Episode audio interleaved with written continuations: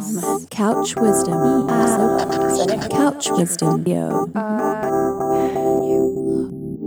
Hey, this is Todd Burns from Red Bull Music Academy, and you're listening to Couch Wisdom, our regular podcast presenting the best of RBMA's lecture archive. In this episode, you'll hear from Icelandic singer Björk. Over the last three decades, few musicians have matched her electrifying output and restless reinvention, and we were incredibly excited to welcome her to the Academy in Montreal in November of 2016. The talk is hosted by Emma Warren, and together they dive into Björk's long and multifaceted career.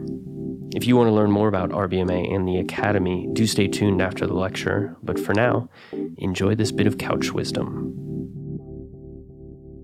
So I think we should just start by saying a very, very warm welcome, Björk.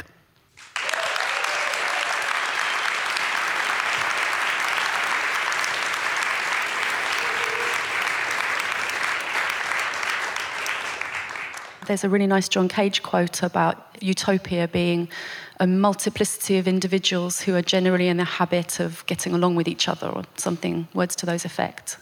Um, it was a, a, quote that Alex Ross included in one of the essays he wrote about you, which I thought was really uh, a lovely way to think about utopia, and actually quite an achievable way to think about utopia. And I wondered what you kind of feel to be a utopian place. Where are the environments in which you feel really great? Yeah, obviously I'm very biased. I, I love Iceland, you know. I guess I feel very blessed to come from a place like this where actually happens to have the cleanest air and most space and no army. Sorry, we got no army. It's um, sorry to rub it in. Um, so in that way, it's really ideal. But I mean, I think me just as a person, I really like this village vibe. You know, the fact that Reykjavik only has 150,000 people, and everybody knows each other from somewhere or is the brother of someone, and so you actually you can't get away with shit. You know, it's like karma really domains there. It's that whole like I'm going to tell your mum. Everybody knows someone's mum. Mm-hmm. It's an incredible mm-hmm. uh, way of keeping control on things. Yeah. But I mean, so obviously I really like Iceland, but but I understand what you're talking about more utopia. That's like a different thing. I mean, I really believe in utopia. I think it's it's it's sort of in a simple way, it's about knowing what you want, you know, and and aiming for making a bubble of what the ideal thing would be. And I think it's really important to be really clear about that and, and, and very determined. And then, of course, only half of it is going to come true because reality is different from ide- the ideal.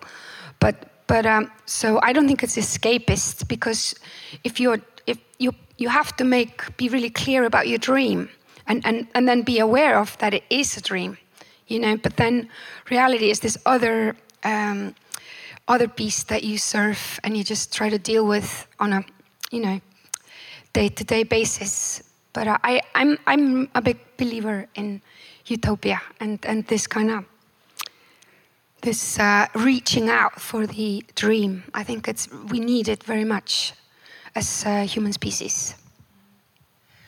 You, the word utopia has kind of come up in the few things that you've said about the new record you're working on, and I know that you don't want to talk about it in any detail because it's fragile and it needs its own space. But I, I wondered if it would be accurate to say that you know, biophilia was very much about the whole universe, and then Vulnicura was very much about the singularity of, of one broken heart. And, and with you using this word utopia and talking about happiness, is it fair to say the music you're writing now is, is looking out into the world again? Um, it's probably a bit too early to talk about the new album. I'm kind of still in the bubble, and when, and uh, as much as I like to, I'm sometimes like, it's I can't see it from the outside, and and that's kind of very convenient for me that usually I do interviews afterwards because then I've kind of like there may be two or three years since I wrote the songs, and then I go, oh, that's what it is, you know. But when you're in the middle of it, you're not like. Uh, you can't see out, but the little I can tell you is yes, I, th- I, I, I, I think I was very aware of about uh, utopia and and the fact I'm curious ab about the dream and about what of it is real and what of it is not real, and celebrating the um, the unrealness of it, and and especially in this day and age where technology can be very helpful and very um, easy to kind of sketch up in digitally what what you want. I mean, I've I got my laptop in 1999, and it totally liberated me from the studio and the fact that I could do 90% of my music, you know, in, in my la- in my bedroom. So I could basically make up the dream, but make the dream real, you know. So I think technology is really helping us with that.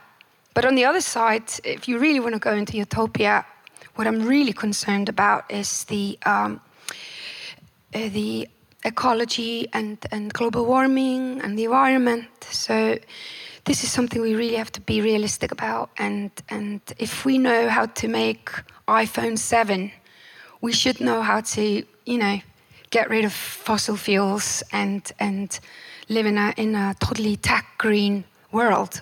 We should have done that a while ago. So, and we should do it like, get that done like now.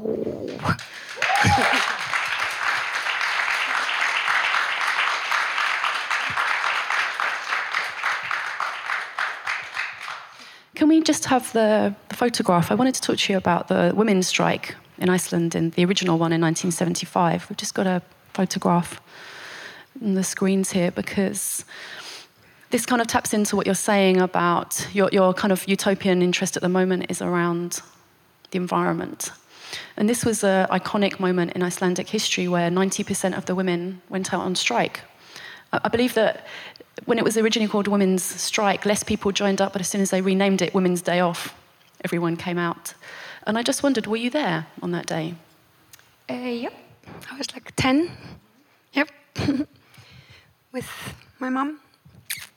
Yeah, we just had another one. Because it's an, it's an annual thing, or was it just that it happened a couple of days ago again as a response to something else? No, I think it's uh, basically. Um, um, it's still 14% that women are, are have uh, wages less than guys.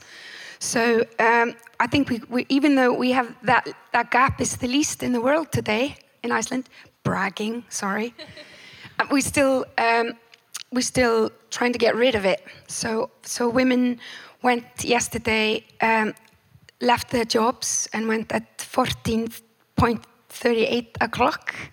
Um, because that's how much percentage there is in the gap uh, down, downtown and protested and and uh, there's really nice footage on them on YouTube now. They're like really chanting. I was very proud of them. But this this nine, what I'm interested in is um, your nine ten year old self who went out there. I'm guessing like with your family. Um, whether or not that kind of sowed the seeds of what you generally refer to as kind of punk and hardcore, whether or not that gave you that kind of punk and hardcore feeling to see all the women in your community get up and stand up for themselves and do what they wanted to. Yeah, um, I think I'm. Yeah, totally. It had a big effect on me, and and I was in the music scene in Iceland as a teenager, and part of it, and it was half of it was girls, and I was really brought up with the girls are just as important and as strong as guys. So it wasn't until I went abroad where I, I would hit walls, you know. So and I was like maybe 30 years old or something, and I'd be like, what, you know. so maybe that's why I, I kind of like thought I should um, put light on this, you know, and try to uh, show other women you know, and guys, that there is this other way that, that exists and functions where, um, where we are equal, you know? If we're going to take it back to some of the stuff that's happening now, some of the people here will have seen the, the VR exhibition that's happening in this building. And the new video uh, has the capacity for you to use your hands in it. And I wondered, are these kind of representations of your hands that we're seeing and, and the gestures? Are these gestures that you make? And what, what do those gestures tell us? Oh, you're talking about the family video? Yeah, this is a video um, me and James Merry did with Andy Huang, and they're both here with us tonight, today, in the room. Uh, yes, I think it was something we talked about from the beginning. I think out of all the songs, this is the one song of the album that for me was like almost like the mother, the core of the the whole album. And we started talking about this this song a lot. You know, the fact that the character of the album, she does this kind of backward bend, and it's almost it's like a, a way of self-help. So, um, and then she has this wound here she has to deal with, and she sews it herself with her hands, and then she um, stands up and walks away.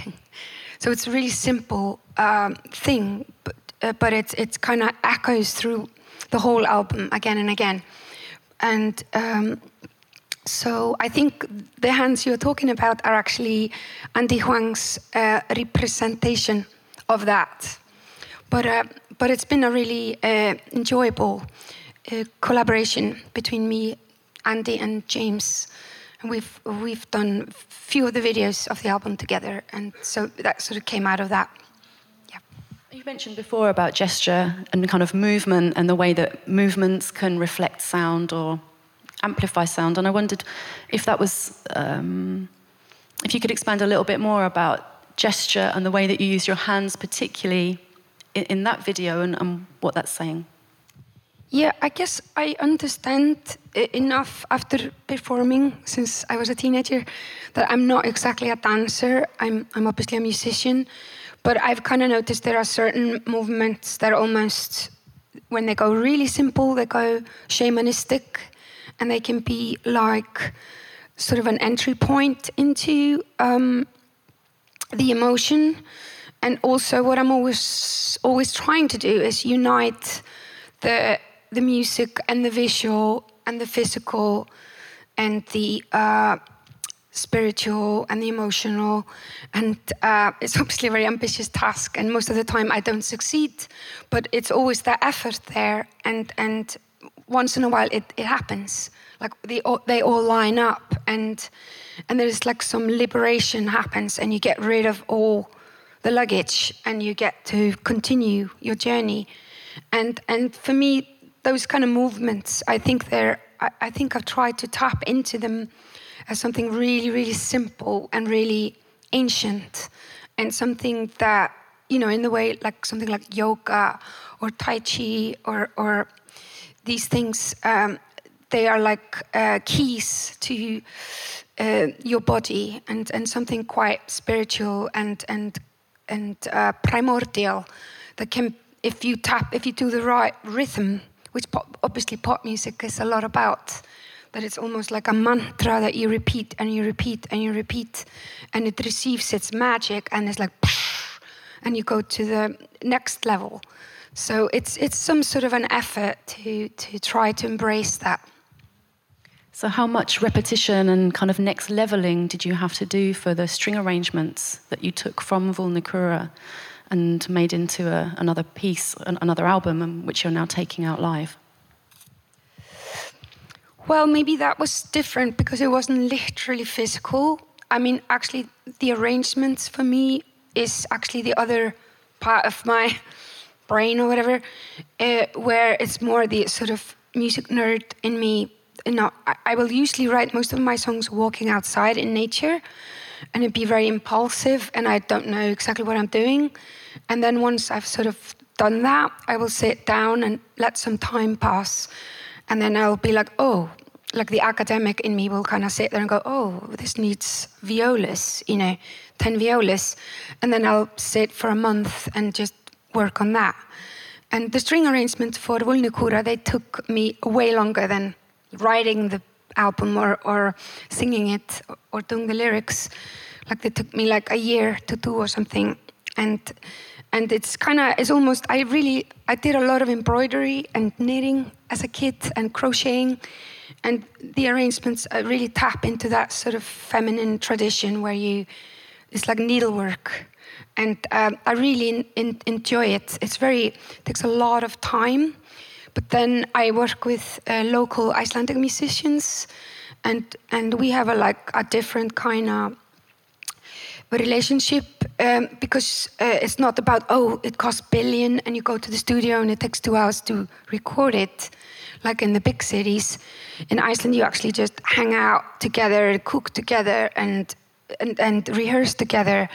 And and you meet many for example the choir that i worked with for biophilia uh, we would meet for four hours once a week for four months and so it took like a really long time um, to develop the arrangements. I would start with the, the, all the chords, and then we would like move things up and down octaves and do all the uh, dynamics together in the room. So, so that's like another part of me, almost like, uh, like almost similar to first the the music nerd in me that does the arrangements, and then the person you know, because I was in bands for 10 years. So working with the musicians on the ground like that is very like that, you know, where you sort of are with a group of people and you, you get stuff done, you know. So were the string arrangements about feeling like you really wanted that this was the right record sonically to flex that muscle of string arrangement, which you'd been doing for a long time, or, or other arrangements, and that this was an opportunity to do it, or was it about needing another dose? the kind of the cure needing a kind of an extra strong dose through the reducing it all down to the most emotional components of the record? Yeah, I, that's a really good question. I mean, I think it's a bit of both. You know, I try to to tap into both things. Like every album has sort of an emotional theme, and I really believe in that the, the few moments you get it right, which is not very good percentage, but it is when you manage to unite the craft and, and, and, and you manage to unite your collaborators and the emotion and the, the uh, sort of that the story you're telling is not just full of ego and self-indulgence, but it's actually the more universal it is, the better. So it's it's like some strange um, line line you walk between sort of. Uh, the self and the selflessness, you know. And I really, but with the string arrangement, yes, for sure. It, it going back to Vulnicura, it was definitely about me sitting hours and hours and and getting getting the getting it totally right and to marry it with the um, the emotion. I mean, I think most albums before it's all kind of happened together, like the arrangement and the beats and the and the and the melodies and the lyrics and everything has kind of grown up side by side. But Vulnicura was top, very topsy turvy. You know, it was like the melody just came like first with some crazy ass lyrics, and I was like, "Oops, should I like refine them?" You know, I've read read about that book, read in books, you know. But then I was like, "No, no, it, it will, this album will just lose everything if I do that.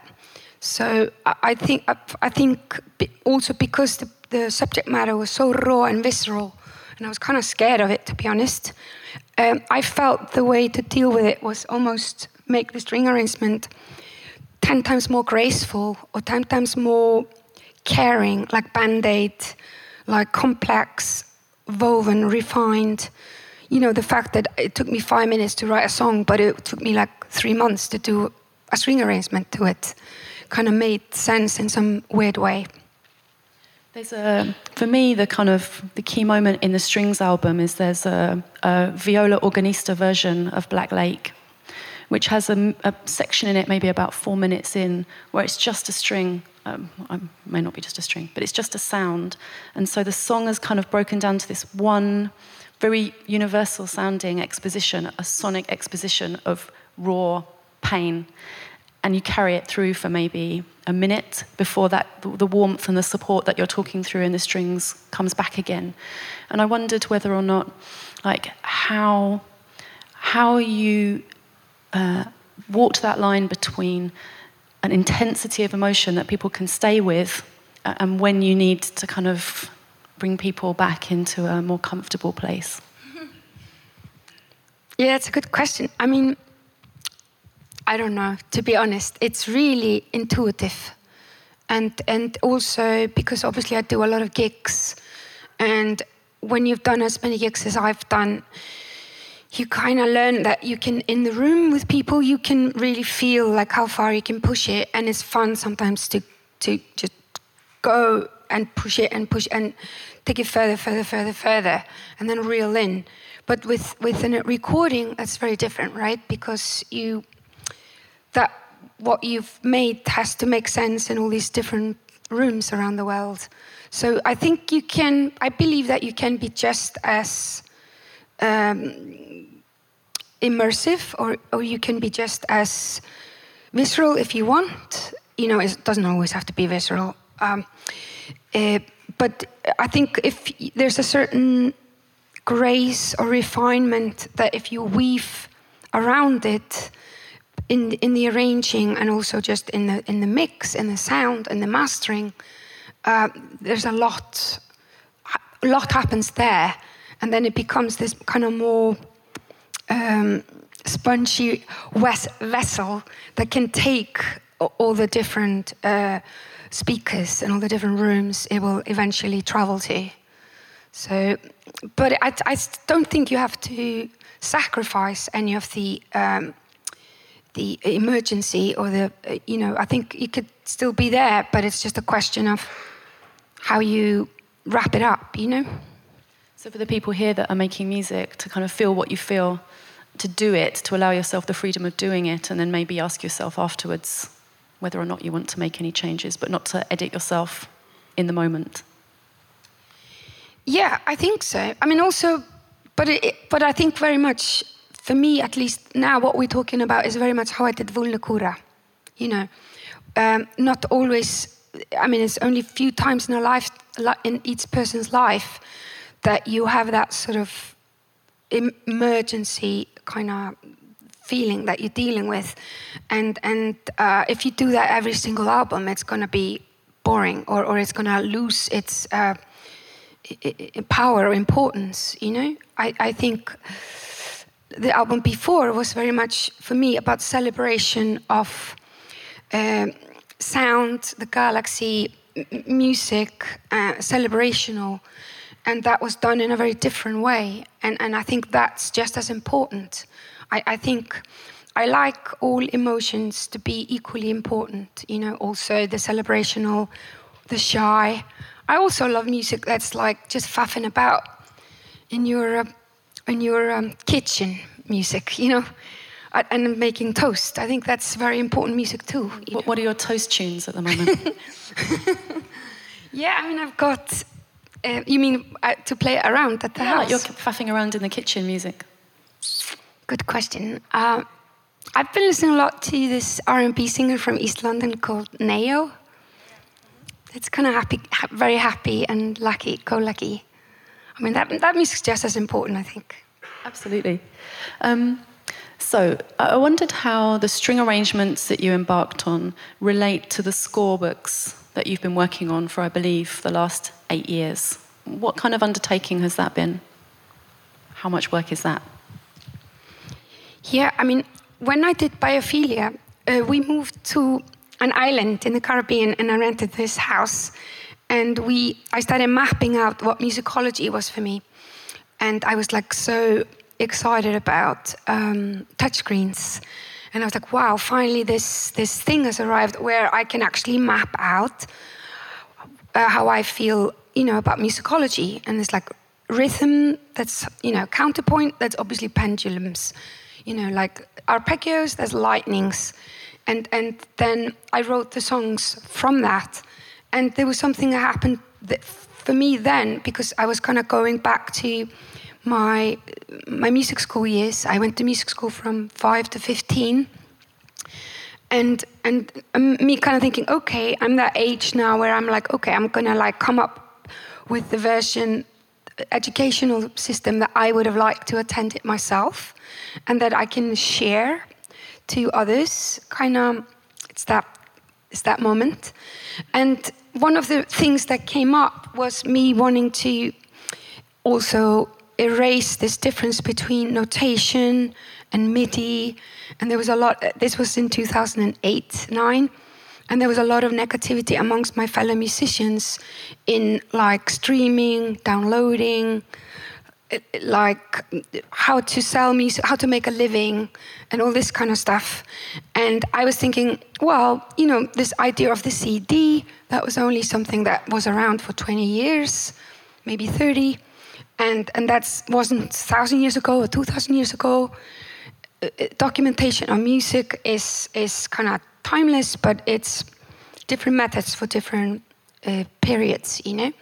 So I thought, okay, let's put online MIDI that you can sell, and people could print it out and play it on their pipe organ, or they could make their um, karaoke machine play it and you could sing on top, or you could make it into, uh, or you can just buy the audio recording, but you can watch the MIDI files.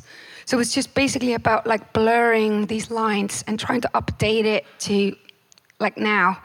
And and one of the things that came out of that was my scores. And I was like, and I've been asked for since I was a teenager, like, oh, you want to do those kind of acoustic guitar books, you know, the Boy Scout, like, of, of your songs. And I'm like, hmm, I don't know, somehow that doesn't feel right.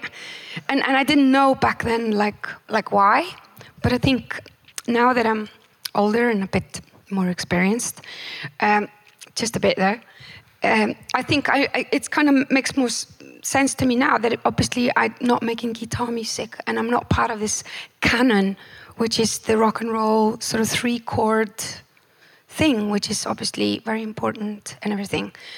But I'm, I'm kind of more uh, uh somewhere else. And I think what we wanted to, to do was. Um, was uh, make versions of the songs that were um, you could play it for a person who just started to play keyboard, if it's piano, harpsichord, or pipe organ, a person who studied for like five years, or person who studied for like ten years. So it's like various uh, difficulties, you know. Um, so so we started taking all the arrangements from each song and try to make it all into uh, like just a piano arrangement. And uh, it, it actually is a project that started 2008, like I said, with, you know, in the beginning of biophilia. But it's just ready now, like eight years later, because it just, it was really time consuming. And also, one more reason, sorry to, for the long answer. Continue. Is um, is we wanted to blur with the people I work a lot with, M/M from Paris, who are the uh, designers I work with, and we wanted to blur this line between um, notation and font. And, and what is that? You know, why isn't is this classical notation, you know, from a few hundred years ago, it's a bit boring, and why it doesn't have a font?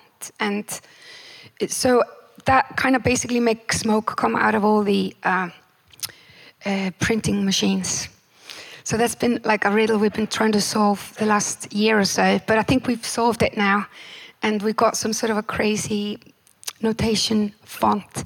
So there's a book coming out with uh, a selection of my songs for, uh, from the last 15 years, uh, this thick, uh, with uh, uh, versions for keyboard to be played I wondered what you learned about arrangement from some of the people you worked with early on before you started doing your own arrangements, even though you've been doing those for 20 years now. Can you tell us about some of the nuggets you picked up from the people who were involved in some of those early records, maybe Talvin Singh or a bit later on Deodato? Yeah, I think I stopped my music school at 15. and um, and I, I, guess part of me has always looked at uh, this kind of. Um, my work as school, you know, and especially the the bit uh, about the arrangements is maybe most obvious. And on uh, my first album, Talvin Singh took uh, that, what we had at that time, two that of two songs to to Bombay, and recorded arrangements to them. Basically, because we had no budget and we couldn't go there ourselves, and he was going there anyway, and everything was very DIY. and then he brought back uh, Venus as a Boy and uh, Come to Me, those two arrangements. Um, and then on the next album, Post, I got Eumir Deodato to do a couple of arrangements for me. Uh, and then I got more involved. I would um, write several of the melodies that the that the violins play, and I would sit next to Deodato and and either sing them for him or play them on a piano, and. Uh, and he would like and, and the chords for example in isobel or hyperballad these are my chords and my uh, melodies but i didn't orchestrate them. And then i mean it, it's going to be a very long answer if i go through every album but uh, and then homogenic i was more brave and i literally almost did the string arrangement for uh, bachelorette and yoga was very like I play, I actually played them on a synthesizer, and uh, and played them all with string sounds, and then Eumir Deodato would hear that, and then he would orchestrate it. So it literally every album was a little bit step forward, and then on um, Vespertine, I, it was more a huge orchestra. It was a panoramic sound, so yeah, I got more involved, and then on Medulla. I did all the arrangements myself, like with the choir and everything, and um, and that was maybe easier for me because that was me working with the human voice, which is probably something you know I'm very familiar with. And then the brass arrangements on Volta, and then the choir arrangements. Uh, I was on um, Biophilia. You know, I was totally like printing them out and, and then handing them out to the members. And and on Vulnicura it was I did it you know uh, doing also all the dynamics and like everything on the score. So it's been a really really slow gradual uh, progression. But I definitely yes with Talvin Singh with Eumir Deodato it's been really helpful. Also Vince Mendoza he was very um, involved in the uh, Vespertine album and, and Matt Robertson has been my musical director for, for, my live gigs, and he's been really helpful with here listening to the album versions and helping me to uh, if if it's something that needs to, let's say a choir needs to be arranged for strings he will help me like transfer it between instruments. But uh, yeah but i'm getting more and more self-sufficient. Like i'm 95% now what do you think your teacher, Mr. Bergerson, from your kind of early days at school, would think about your kind of uh, wheeling back into a world that he would recognize as more of the music school than the kind of like, because he was the guy, wasn't he, who told you that you could do things differently and introduced you to some of the other um, musicians who were maybe kind of on the left field of the classical realm. Do, do you think that he would, what do you think he would think about the work you're doing now? Hmm. I meet him in the pool all the day. Okay. All the, um, all the time, sorry. So this isn't a theoretical question, this could be an actual one. yeah, I mean, that's Iceland for you. Um, hmm, I don't know. I'd have to ask him. I bet some of these uh, teachers I had are rolling their eyes and, and going like, I told you. You know, uh, but I mean, I, but I still think we all know this kind of the arrogance of youth is important because it defines you. And and you know what Stravinsky said in his little uh, short book, which I can't remember the name of now, which uh, was basically based on lectures he did, was like uh, you know it's great to hate, which basically means uh, when you are starting out and you kind of can't stand 90% of the music out there, you're going like, I hate trombones. I hate them so much. I'm about to explode. And, you know, break beats. I've had enough of it. You know, it's, it's kind of cool to just do it, you know, just really hate it. And when I was in music school, I was like, I can't stand Bach and Beethoven. They're just German old guys. And, and you just, just have to just be furious. Just totally go there. And, and, but, but remember though that it's about helping as a tool to help you. You start knowing what you don't want and then but it's it's the point is to figure out what you want. And once you figure out what you want you have to water that and make that grow. So this kind of great to hate business is sort of about pulling out all the weed and really like focusing and trying to sort of figure out what your palette is, you know, and then what your entry point is. If you readdress strings like I did, I'm totally guilty of. I so slag them off in my teenage years. Uh, is what in what roundabout way are you going to come and and and include it again, and then from a different point of view? And I think that is really interesting too. That's sort of what makes us human, and it also gives sense of time. Like I love that when you listen to musicians, what they did when they were 15 and what they did when they were 40, and then again when they were 70, and the, the fact that they're kind of like referring back and forth between stuff, and and I find that really exciting, you know. I think it's always very wonderful to keep a hard edge of the things that you're not into as much as it is to embrace the things that you love. You talked about kind of pulling up the weeds. What weeds are you pulling up at the moment? Which are the things that are out? it's like in and out of fashion. yeah. fashion, it's just feeling, isn't it? Yeah, what are you not feeling? It's totally. Um, hmm, good question. I'm obviously a bit bored with strings at the moment it, it's very that teenage side of me, which sort of I OD on something. I love it so much, and it, it goes over the top, and then I'm just like, I can never have that ever again. But I mean, I'll see how long it lasts. I mean, I did have strings, like I said before, from '93 all the way up to Medulla. So that was like 10 years. And then I had 10 years of like, I can never hear strings ever again. And then when I came back to Vulnicura, maybe that was one of the reasons why they were so fresh to me because I put them on on salt for 10 years. But um, um, good question. Yeah, I mean, I, obviously, Vulnicura was very narrative, wasn't it? And and and one, of, I I don't listen to that much narrative music at my house. I really like music that's more complex and more layered and more instrumental, actually. But when singers sing, I want them to be like thousand percent. And so that's a good question with a narrative element. Like, um, yeah, I, I, I probably can't say anything more at this moment, but there's definitely a lot of question marks there right now for me. Like, how narrative can a narrative be? Mm. Ooh. Mm. we'll let that one just sit there for a minute. Um, so, when you're not arranging strings, which you're not doing so much of at this moment, um, I get the impression from what you've been saying that you spend a lot of your time editing, that 90% of your music time is spent editing. Um, what does that kind of look like? What does that mean?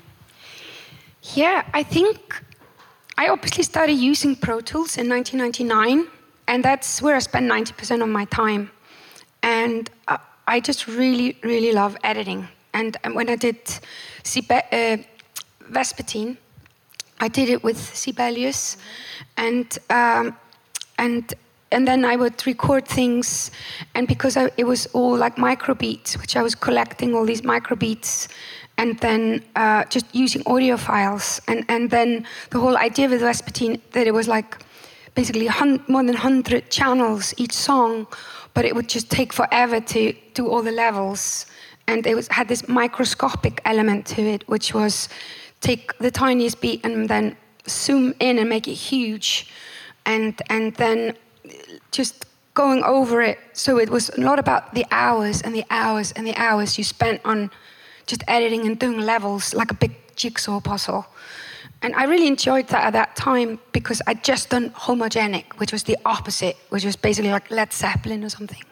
Huge distorted beats, huge strings, huge drama, like head banging like myself through the concerts, screaming at the top of my lungs, and then getting really bored with it and just going, okay, I want to do the opposite. I want to do secrets and, and billion details.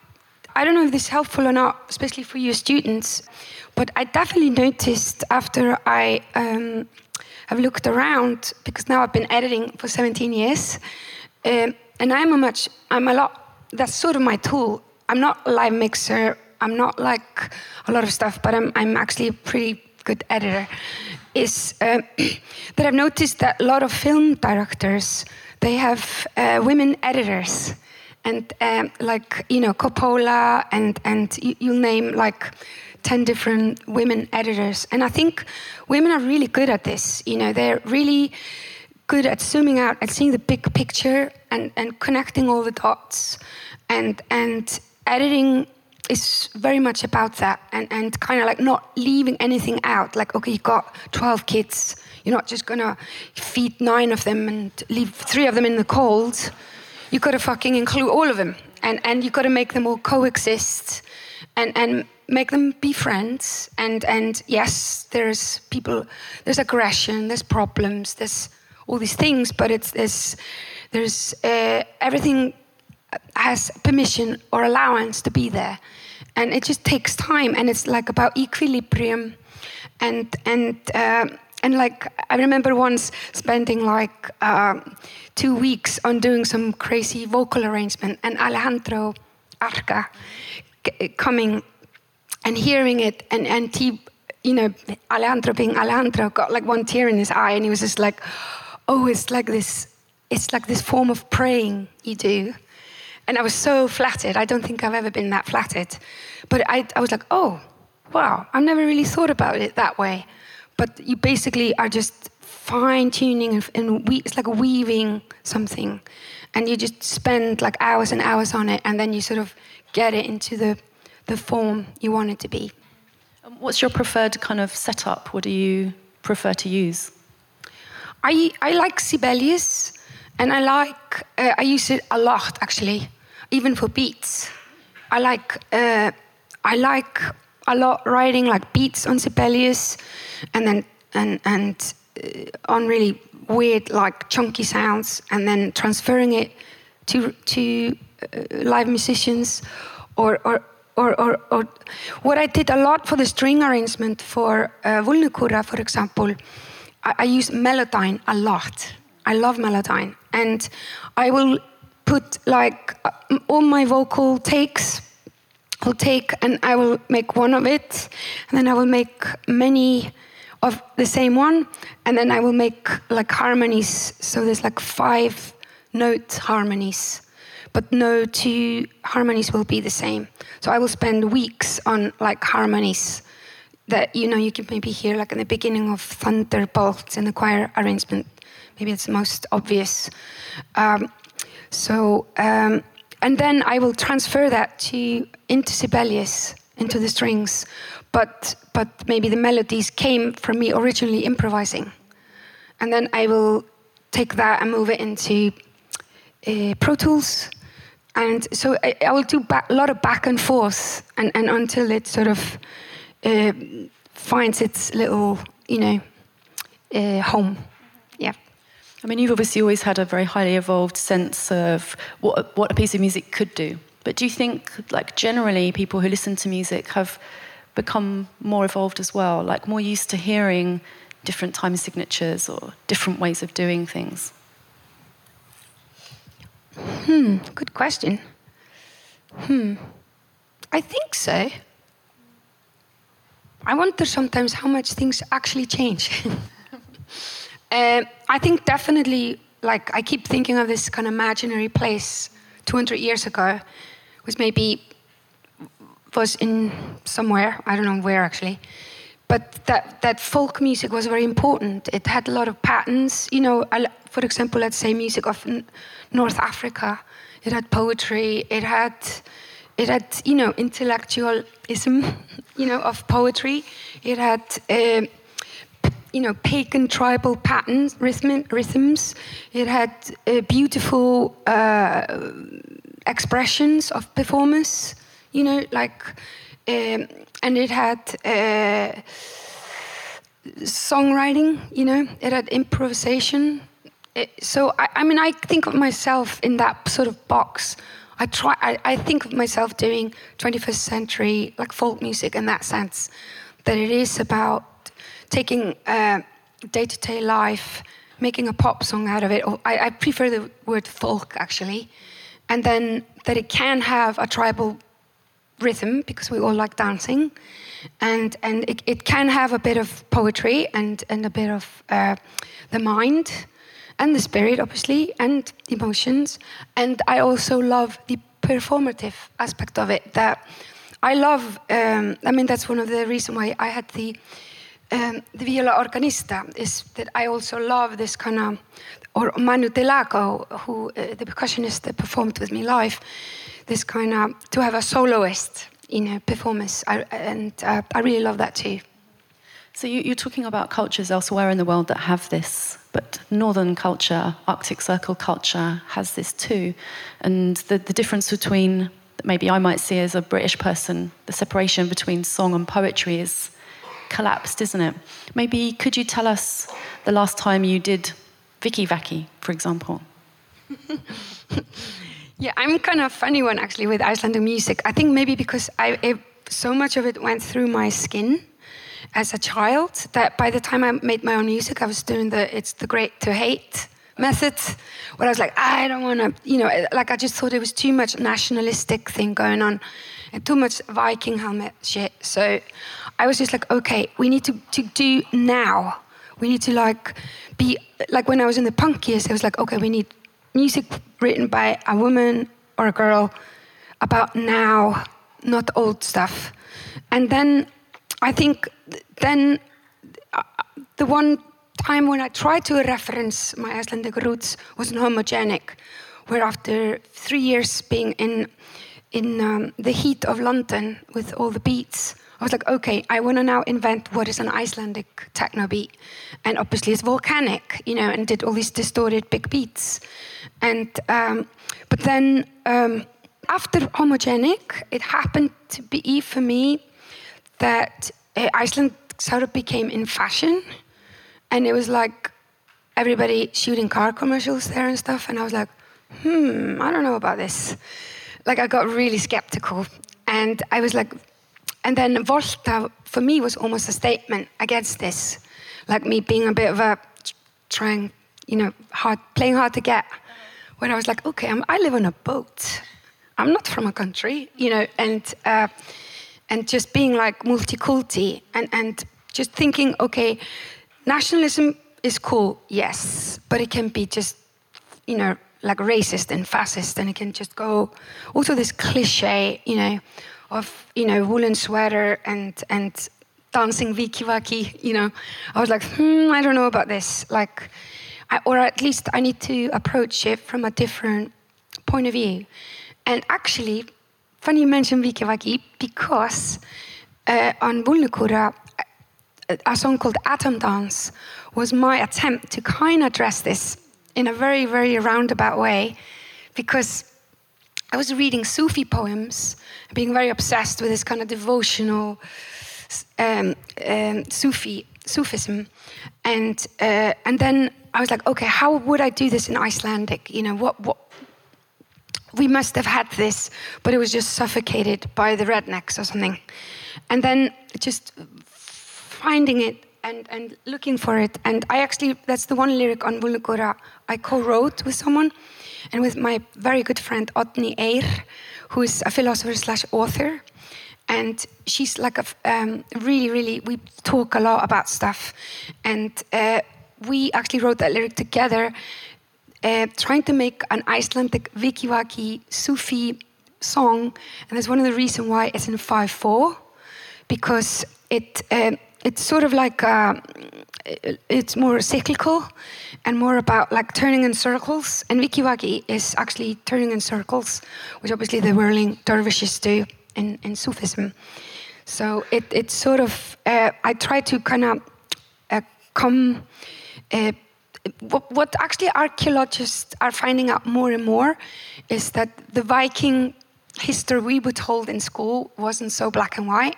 It was actually people came to Iceland earlier, like probably in the 600s. We've been told 800s, but actually 600s.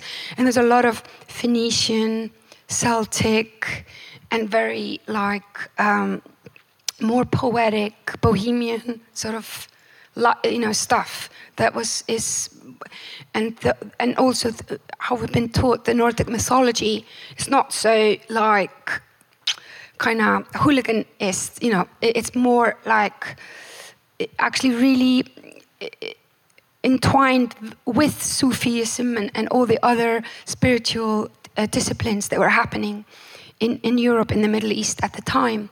So I've been sort of uh, like playing and reading about those, and who knows, I might even go into this in uh, my old age or something. You, you, mentioned the kind of Sufi music, and I noticed you've been playing a couple of Abida Parveen songs recently, an incredible Pakistani Sufi singer. What is it about her voice and her expression that appeals to you? Yeah, I just heard her and I was just immediately blown away. And I just went and got all her albums and drove my family nuts because I would just listen to it like all day, every day for couple of months. I don't know. I don't know what it is. I think. I, I mean, I'm not really an expert at all on on this kind of music, and I'm not going to pretend I am. But from my little point of view, I think it is a discipline that has been very uh, monopolized by guys and actually women can't really sing that music much but she totally just kind of took it and made it like raw and emotional and more earthy for me. Like when i listen to it it's more connected to like the body. It's not so cerebral. And i can just really connect to it. And and when i th- those mashups i played yesterday which bragging I actually did myself. Um, I, I, did those mashups as a birthday present a year ago to Tri Angle label because I was hanging out with Rabit and and Lotic and all these guys, and they none of them had vocalists, and there was all these debates after a few drinks like what sort of vocals would fit this music, and I'm like, and they were like none, and I was like, well, let me prove you wrong. and, and, and there there are singers out there that are that primordial and that sort of, you know, like have that thing, but uh, but that sophisticated. So I actually spent uh, a week editing Abida Parveen and actually a Fado singer, Mariza, and several other singers to Tri Angle beats. But I did it in Pro Tools, so I time stretched it and actually put a lot of work into it. And then I played it for them that night as, a, as their present. and uh, it was really, really fun. But uh, I, yes, he's something else. He's obviously like just got some very talking shamanistic, very divine connections, you know. I mean, I, I want to ask about your voice shortly, but while we're kind of talking about other people, can you tell me about your kind of creative relationship with Anohni? Yeah, we um, met. I don't know. It must be along twelve years ago or something now. Eleven and um, in New York, and she immediately became one of my best friends. And we just talk and talk and talk when we meet, and it's really fun. She's obviously very emotional, and I think, and she's kind of, I feel she's more like an Icelandic person. I, sorry, it's a bit strange thing to say, but uh, I was, I don't know why, but I was hanging out with a lot of um, people in New York that were maybe weren't that mushy, and and then obviously we would start like a, a a talk about in the environment and urban and pollution and stuff like that. And and she sang on Volta, which which I you know I, I did that song about the pregnant suicide bomber and and um, and. Uh, and Anohni came to Jamaica, where we recorded the vocals to Dull Flame of Desire, and did that song Flietta, which she actually edited, and, and that was like her her work. And we've sort of just had these conversations ever, ever since, you know? Like, I will play her my albums before they're ready, and she will comment on it. And she will play me her albums, and I will comment on it. And, uh, and we give each other advice. And, and she's just one of the most magical beings in my life. I'm, I'm very grateful to have her. So, back to you then for one moment. Um, we'll talk about voice a bit and then pass some questions out to you good people. But I understand you've been uh, taking a new kind of training for the last three years. You know, obviously, with someone who has such a voice already, I guess maybe sometimes it's surprising the fact that you would even still continue training. But I understand you've been using a new technique for the last few years. Can you tell us what that is and what that involves? Mm-hmm. Yeah, I mean, the voice is very interesting instrument, obviously, because you got uh, your body is obviously the instrument, and then you got issues like like time and emotion, which can sometimes uh, fuck you up. But I tr- try to use it in my advantage, you know. And uh, I, I used to like swear a lot when in my 20s when I was touring with bands and let's just say there was a lot of drinking involved. And I had to kind of go early to bed and behave because there was a gig the next day and stuff. And I would like sulk and moan but then I was actually grateful because it, I ended up with better um, pair of insights and and you know so so so I think taking care of yourself actually is is boring, but it's actually a good thing. Um, supposed to be right, but um, but I mean I've I've always kind of you know let rip in between, so I, I don't feel like starved or anything, and uh, I I kind of like letting rip. Uh, not all the time anyway. I like it to be special, so that works really well. Um, but I mean, I've had to kind of slowly kind of be careful what I eat. Um, maybe started like eight years ago, where I would have to be uh, careful about gluten and sugar and things like this. I would uh, get hoarse, you know, if I eat those things. And um, so, I mean, that's kind of really mundane and boring, but it's actually like, but if you look at other people, they have to like polish their guitars and put new strings in them and fix the necks and you know they have to do all the shit when it comes to technique i mean i kind of was self-taught and learned mostly singing outdoors blasting at the top of my lungs and singing really quietly. So basically my voice is a very acoustic instrument um, that's something that I'm, I'm constantly aware of. I will maybe do a whole tour and I will stop, do those kind of crazy dynamics and just start to like project into the microphone more and more and we'll lose the dynamic and then I will the tour will be over and I will like start walking outside again and get my dynamics back. So it's kind of like goes back and forth between be, between being like this uh, uh, microphone situation and not you know? And I quite like that.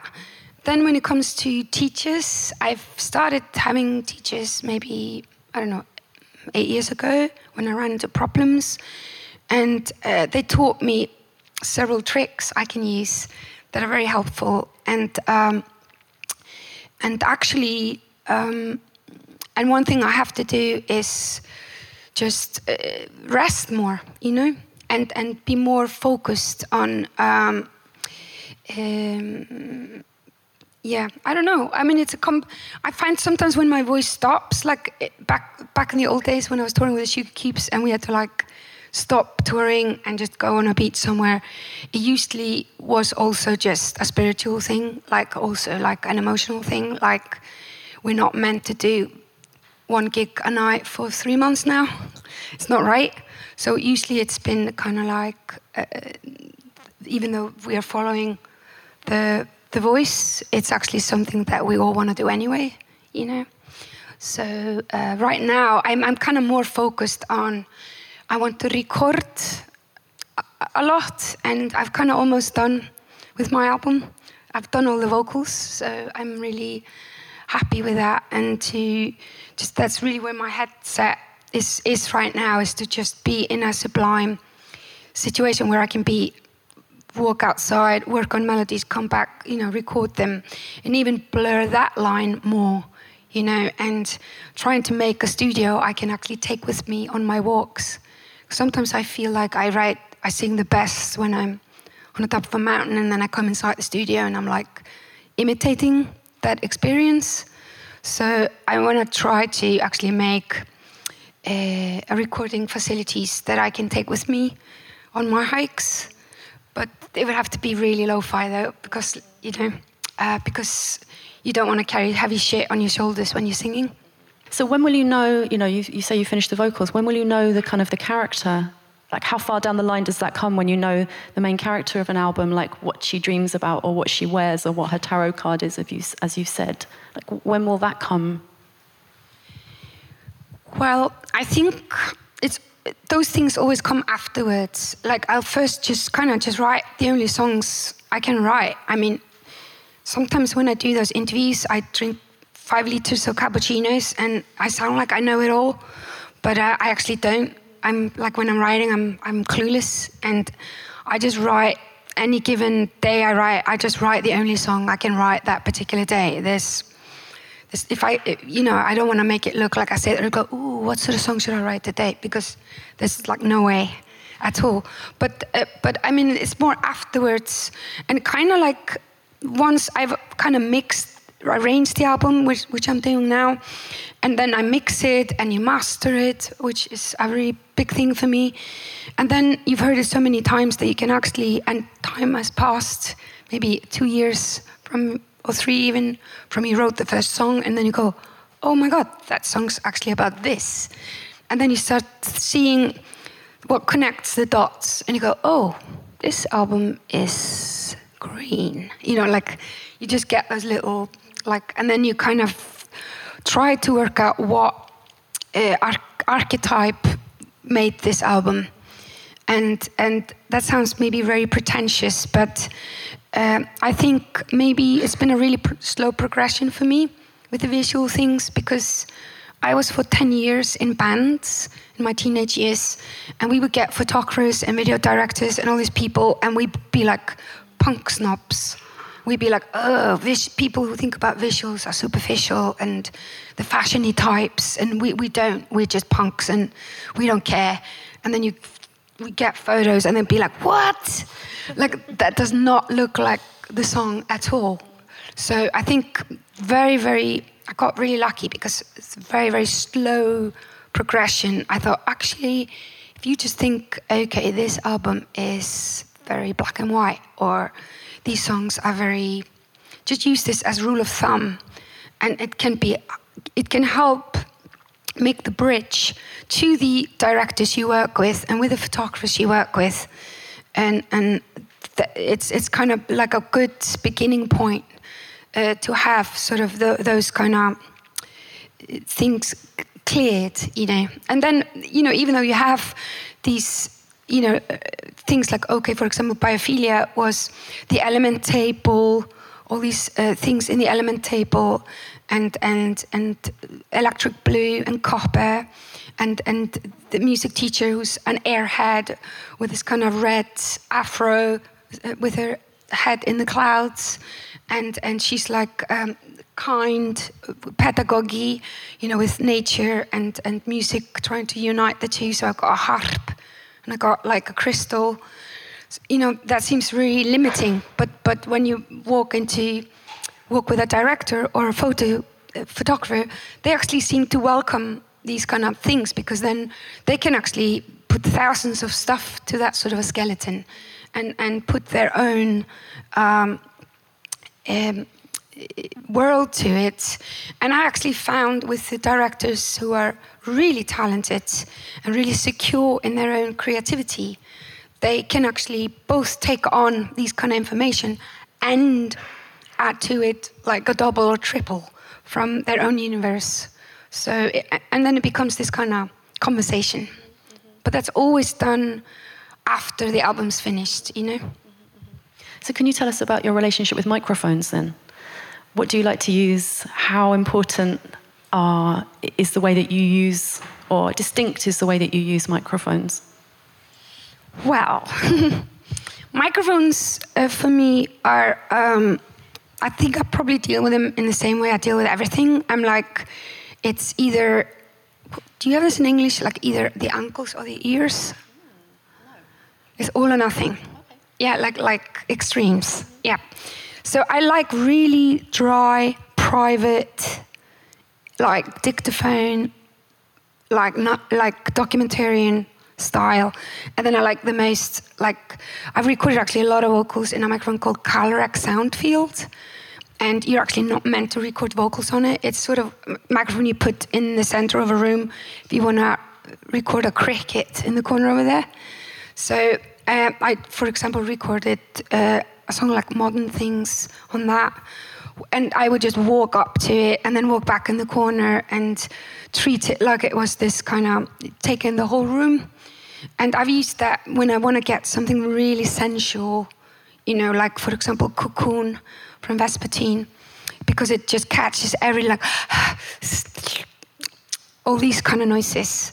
And then I also, obviously, I've been singing in, in microphone like this, exactly same, Shure, 58 since I was a teenager, and I actually record quite a lot of my vocals just in in on my laptop with two speakers and actually with an instrumental playing out of the speakers, so with no headphones and just in a Shure, because obviously I learned to sing live, you know, at a at a gig, you know, so.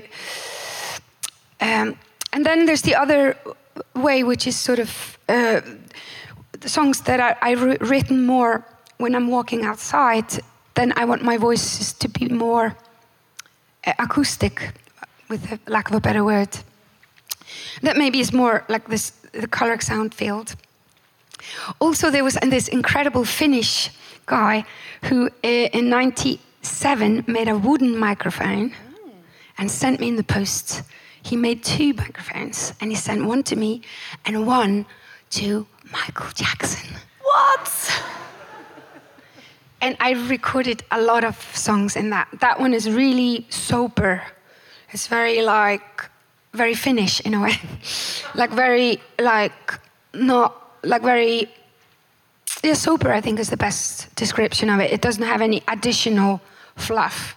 It's very like but um, but I mean I think I also I'm saying all this sounding like I'm like a mic nerd but I'm actually I come from this kind of head maybe the punk headspace that it's not about the gear it's about you know if you want something you you should make it with your voice.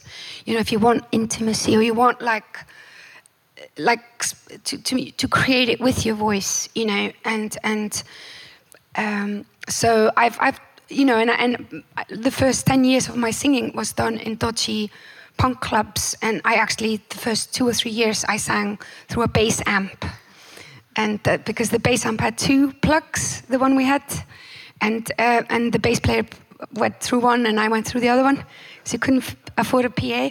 So uh, that's probably where my my shrieks come from, because I was just trying to kind of be heard in a, in a, in in the punk club.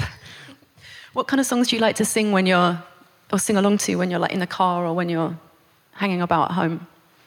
Other people's songs. What, what songs do you sing? R&B, probably. Mm-hmm. Any particular era, like 90s or mm-hmm. more like now? All, all the eras. I, I mean, I like this. This like a cherry from each year, year maybe. Who are the kind of good R&B singers to sing to in the bath? Um, oh my God, there's so many. Uh, I love Chaka Khan. And, and uh, I mean, R&B unites the families, isn't it? It's the one music everybody, well, most people like. So I like, I like this kind of driving in the car really loud and everybody sing along, you know. And R&B is good for that, you know, and you can just disappear into the song and you don't hear the sound of your voice that much. So I think that's quite um, cathartic. So, a last one from me before we hand it out to the participants. Um, yeah, I can go on forever. Just, um, I've heard you talk about the importance of being the same inside and out in order for you to be able to make the music that you make and to be creative. I think that's a really interesting kind of transparency to get. And I wondered how you achieve that. How do you, what do you have to do to get yourself in that point where you are the same inside and out? Yeah, you make it sound so simple. um, yeah, obviously, I'm like all of us, you know, we're all trying to do this, and I'm, it's just work in progress, isn't it? And I've tend to find that the subconscious or the visceral stuff comes first. You know, it's, that's usually the way it goes. And then you go, wow, what was that? You know, some beast, that beast, sorry. And um, it, comes out. And um, then you have to like define it, or or is the other way, or is like some gentle, playful little, you know, insect thing in in you that comes out, and you go, ooh, where did that come from?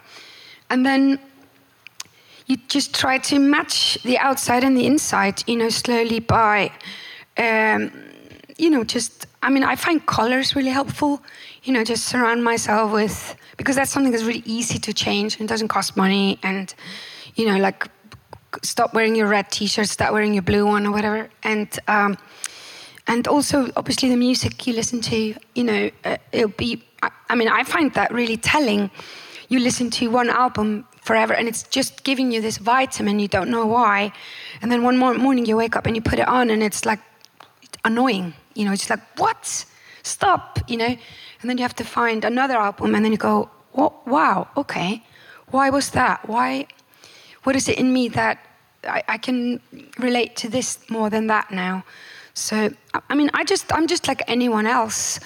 Also through talks with friends of course i've got really really good friends that we talk a lot, and you just try to sort of work out this um, murder mystery that your um, psyche is, you know, and to sort of try to keep um, in time, you know, and, and even the the inside and the outside. But to be honest, I always feel like I'm two months behind, you know, or, or, or even two years.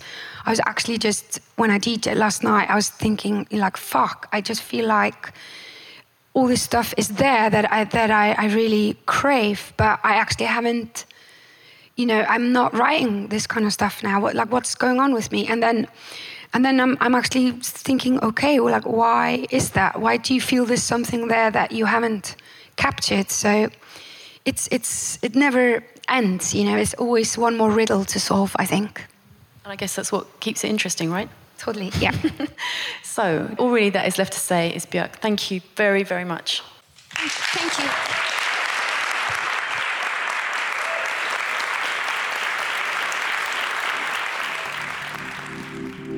Hey, this is Todd Burns again. Thanks for listening to Couch Wisdom. Before you go, I just wanted to take a moment to tell you about the Red Bull Music Academy. The whole thing is a world traveling series of music workshops and festivals. Almost every year since 1998, we've done the main Academy event in one city. Uh, the lecture you just heard, for instance, was from the Academy in Montreal. But we do events uh, around the world throughout the year. And among other things, we've got an online radio station and an online magazine. In short, it's a lot of stuff. It's all pretty cool, in my opinion, anyway. But uh, if you want to find out more for yourself, you can check us out at redbullmusicacademy.com.